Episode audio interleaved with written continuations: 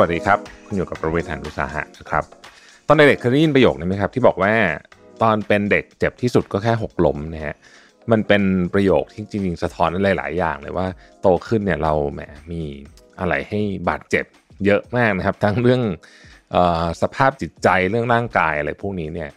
เวลาบางทีเราได้ยินแบบนี้เราก็รู้สึกว่ากลับไปเป็นเด็กได้จริง ๆ ก็คงจะดีนะครับ เพราะว่ายิ่งอายุมากขึ้นก็ยิ่งต้องจัดการเรื่องมากขึ้นในหนึ่งวันเนี่ยเราต้องรับข้อมูลพร้อมกันหลาย ๆ เรื่องนะครับ ไม่ว่าจะเป็นความเครียดจากที่บ้านไหนจะเรื่องที่ทำงานนะครับ ปัญหาปากท้องเศรษฐกิจนะฮะและสิ่งรอบตัวอื่นๆอีกนับไม่ถ้วน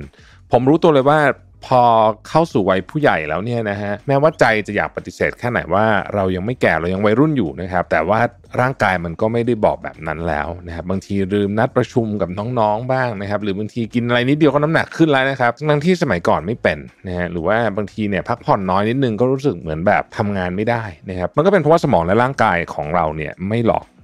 ไม่หลอกเรานะฮะมันเป็นขาลงแล้วจริง ๆ แต่ว่าแน่นอนแหละถึงแม้ว่ากราฟอยู่ในขาลงแล้วเนี่ย ก็ใช่ว่าเราจะไม่สามารถเมนเทนให้มันอ่อนกว่าวัยแล้วก็อยู่กับเราให้นานที่สุดนะครับ ใครที่ได้ดูนิวยูใน EP ที่ผมอ่านผลตรวจสุขภาพของตัวเองให้ฟังนะฮะเห็นว่า growth hormone ของผมเนี่ยเด็กกว่าอายุจริงประมาณ 10 ปี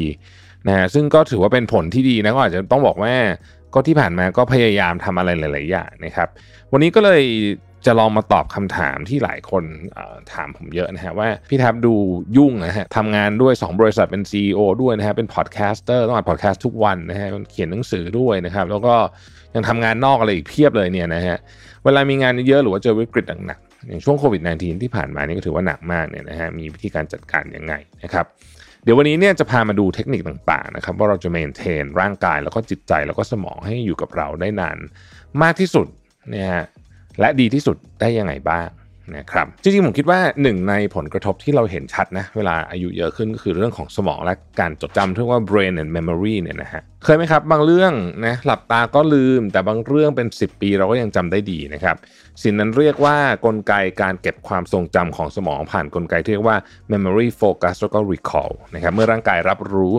สิ่งเรารอบๆตัวเนี่ยสมองจะเก็บความจำหรือว่า memory เนี่ยแล้ว ส่งต่อไปสู่สมองที่เก็บเป็นความจำระยะสั้น หรือว่า short term memory นะครับ เช่น การตอบโต้บทสนทนาอะไรอย่างนี้เนี่ยนะครับ พวกนี้ใช้ short term memory นะฮะ แต่เมื่อไหร่ที่เราเกิดการโฟกัส หรือว่าการคิดซ้ำๆทำอย่างมีสมาธิเนี่ย สมองก็จะคัดกรองนะครับ เลือกเก็บนะฮะข้อมูลบางอย่างเข้าสู่สิ่งที่เรียกว่า long term memory นะครับแล้วก็สมองจะมีระบบเรียกความทรงจำหรือว่า recall เนี่ยเพื่อเข้าถึงการดึงข้อมูลของสมองเหมือนเข้าไปในคลัง ของข้อมูลนะฮะแล้วก็ดึงมันออกมาใช้เมื่อเราจำเป็นจะต้องใช้นั่นเองนะครับ แล้วทำไมเวลาเราอายุมากขึ้นนะครับเราถึงรู้สึกขี้ลืมแล้วก็รู้สึกว่าจดจำอะไรได้น้อยลงนะครับ เมื่อเราอายุมากขึ้นเนี่ยเราจะมีความรู้สึกว่าสมองล้าคิดช้าลง เพราะว่าสมองของเราเนี่ยสูญเสียสิ่งที่เรียกว่า brain plasticity นะครับนับเป็นฟังก์ชันที่ทำให้สมองตอนที่ยังอายุน้อยๆ อยู่เนี่ยเรียนรู้ได้เร็วนะครับ เวลาเราอายุมากขึ้นเนี่ยนะมันก็เป็นการลดลงของจำนวน เซลล์สมองซึ่งเปลี่ยนแปลงเป็นธรรมชาติตามอายุเราเนี่ยนะครับก็ส่งผลต่อหน่วยความจำที่ลดลงนะครับหรืออาจจะเกิดจากภาวะสมองเสื่อมก็เป็นไปได้ ซึ่งหลายคนคิดว่าโรคสมองเสื่อมเป็นโรคไกลตัวนะครับเพราะว่าเราอายุยังไม่เยอะขนาดนั้นแต่จริงๆเราไม่ใช่เลยนะฮะในโลกยุคปัจจุบันเนี่ยเราพบภาวะนะครับสมองเสื่อมในคนอายุน้อยที่เรียกว่า dementia younger people เนี่ยนะฮะได้ตั้งแต่อายุ 30 ขึ้นไปนะฮะแล้วก็เริ่มพบมากถึง 6.9%ของผู้ป่วยโรคสมองเสื่อมทั้งหมดนะครับซึ่งผู้ป่วยส่วนใหญ่อยู่ในวัยทำงานนะครับแล้วก็สาเหตุส่วนใหญ่มาจากความเครียดหรือภาวะซึมเศร้าจากการทำงานนั่นเองนะครับ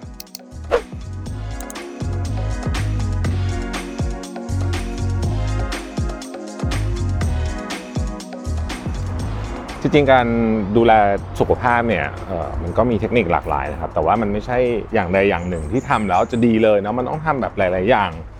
ควบคู่กันไปนะฮะเราก็เป็นเรื่องเล็กๆน้อยๆแหละระหว่างวันที่เราต้องคอยสังเกตตัวเองด้วยนะครับ การดูแลสุขภาพดีจริงๆเนี่ยเราก็จะใช้คอนเซปต์แบบ holistic เนาะคือแบบองค์รวมก็คือดูแลทั้งเรื่องพักผ่อนอาหารความเครียดออกกำลังกายอะไรพวกนี้นะครับแล้วก็แม้แต่กระทั่งการอยู่ใกล้ๆธรรมชาติเนี่ยก็เป็นหนึ่งใน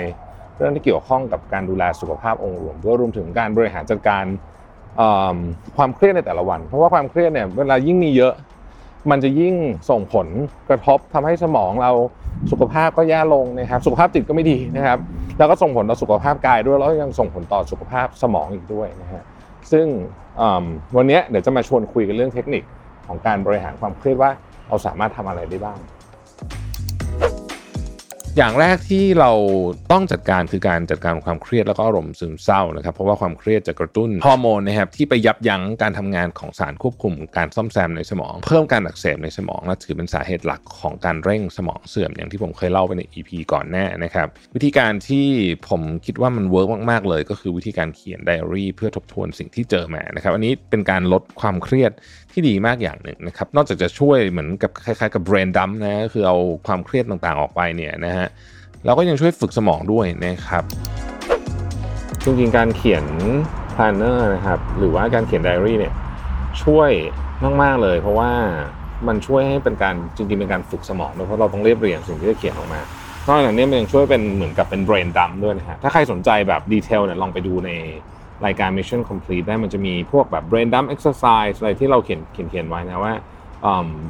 ทำยังไงถึงจะเขียนได้แต่ว่า จริงๆอะโดยหลักการแล้วอะการเขียนเนี่ยมันก็เป็นเหมือนกันนี่แหละฮะถอดสิ่งที่อยู่ในใจหรือว่าอยู่ในสมองที่มันขมุกขมัวของเราเนี่ยออกมาเป็นตัวอักษรเนาะแล้วเราก็จะได้รู้ว่าเราเรื่องอะไรทำให้เราเครียดอยู่ แล้วเราจะจัดการกับมันยังไงดี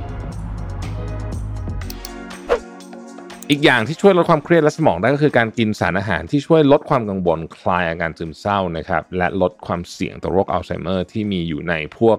GABA ginkgo แล้วก็ bacopa นะครับ GABA คือกรดอะมิโนชนิดหนึ่งนะครับที่ทำหน้าที่เหมือนสารสื่อประสาท มีหน้าที่ส่งสัญญาณไปยังสมองนะครับและเนื่องจากมันจะไปปิดกั้นการกระตุ้นประสาทและความตื่นเต้นนะ GABA เลยสามารถลดความเครียดและความวิตกกังวลนะครับการนอนหลับที่มีคุณภาพช่วยทั้งเรื่องสมอง เพราะเวลาเราหลับเนี่ยจะเป็นเวลาที่สมองเนี่ยจะจัดการบันทึกข้อมูลต่างๆนะครับที่เราได้เรียนรู้ระหว่างวัน แล้วก็ย้ายข้อมูลจากความทรงจำระยะสั้น ให้กลายเป็นความทรงจำระยะยาว ซึ่งจะเกิดขึ้นเฉพาะตอนเรานอนหลับเท่านั้นนะครับเทคนิคสุดท้ายที่ทำได้เลยตอนนี้ เพราะว่าเป็นเรื่องที่ต้องทำอยู่แล้วก็คือการเลือกรับประทานอาหารที่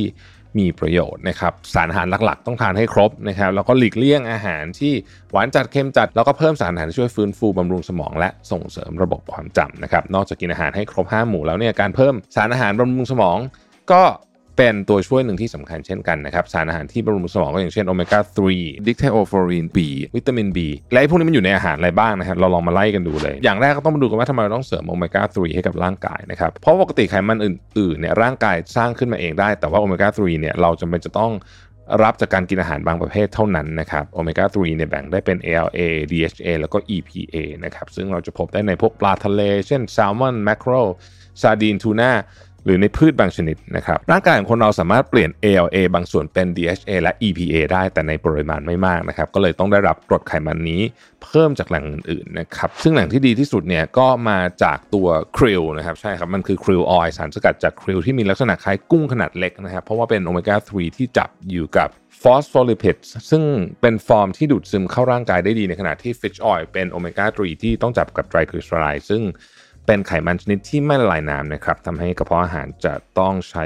ตัวช่วยเพื่อให้ fish oil รวมตัวกับน้ำและสามารถดูดซึมเข้าร่างกายได้นะครับและที่สำคัญคือ krill oil ไม่มีกลิ่นคาวด้วยนะครับ อีกอย่างที่ให้ DHA สูงเหมือนกันนะครับก็คือ algae oil ที่ได้จากสาหร่ายทะเลตามธรรมชาติ ช่วยเพิ่มเนื้อสมองความจำแล้วก็ความสามารถในการเรียนรู้ป้องกันสมองเสื่อมไม่มีกลิ่นคาวนะครับแล้วก็สามารถช่วยลดอาการซึมเศร้าได้ด้วยนะครับต่อมาคือ d i c t y o f o r i n B อันนี้พบได้ค่อนข้างยากมากในอาหารที่เรากินกันทั่วไปนะครับมันมีเฉพาะใน bamboo mushroom หรือว่าเห็ดเยื่อไผ่อย่างที่ผมบอกไปนะครับว่าสารอะดรีนาลีนเนี่ยมันไปเพิ่มการอักเสบในสมองนะครับแล้วก็ถือว่าเป็นสาเหตุอันหนึ่งของการเร่งสมองเสื่อมตัว dictyoflorin B ในเห็ดเนี่ยจะทำหน้าที่ป้องกันฟื้นฟูกระตุ้นการทำงานของเซลล์ประสาทและสมอง ให้ทำงานได้อย่างเต็มประสิทธิภาพทำให้ช่วยป้องกันสมองเสื่อมแต่ในชีวิตจริงเนี่ยถ้าจะให้ไปหาเห็ดเยื่อไผ่กุ้งจิ๋วสาหร่ายทะเลหรือกินทุกมื้อเนี่ยก็คงจะลำบากชีวิตไปหน่อยหนึ่งนะครับ ผมก็เลยมีตัวช่วยนะฮะนี่อย่างผมก็ นะนำอันนี้ด้วยนะที่ผมทานคือ Holis by SCGP B ครับนะครับก็มีทั้งหมดที่ว่ามาเนี่ยนะฮะครบถ้วนแล้วก็ยังมีอย่างอื่นด้วยนะครับเพราะก็เป็นซองเล็กอย่างเงี้ยแล้วเราเดินทางเราหยิบมาเท่าจำนวนวันพอครับกิน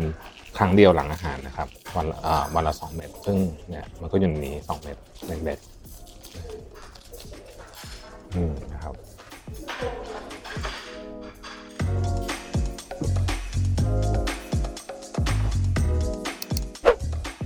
ผมหวังว่า New U EP นี้จะทำให้หลายคนหันมาใส่ใจสุขภาพสมองของตัวเองมากขึ้น จริง ๆ เทคนิคที่ผมยกมานี้ก็ไม่ได้มีอะไรที่ทำยากเลยนะครับถ้าเราคิดว่ามันสำคัญกับเราก็อย่าปล่อยปละละเลยโฟกัสกับการทำงานแล้วก็อย่าลืมดูแลตัวเองด้วยนะฮะ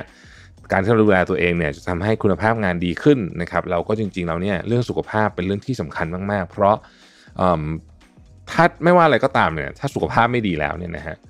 อย่างอื่นมันก็ไม่มีประโยชน์สักเท่าไหร่นะครับคิดว่าร่างกายดีสมองดีทุกอย่างจะดีตามไปด้วยนะครับ เป็นกำลังใจทุกคนที่เริ่มมาดูแลสุขภาพนะครับ ขอบคุณและสวัสดีครับ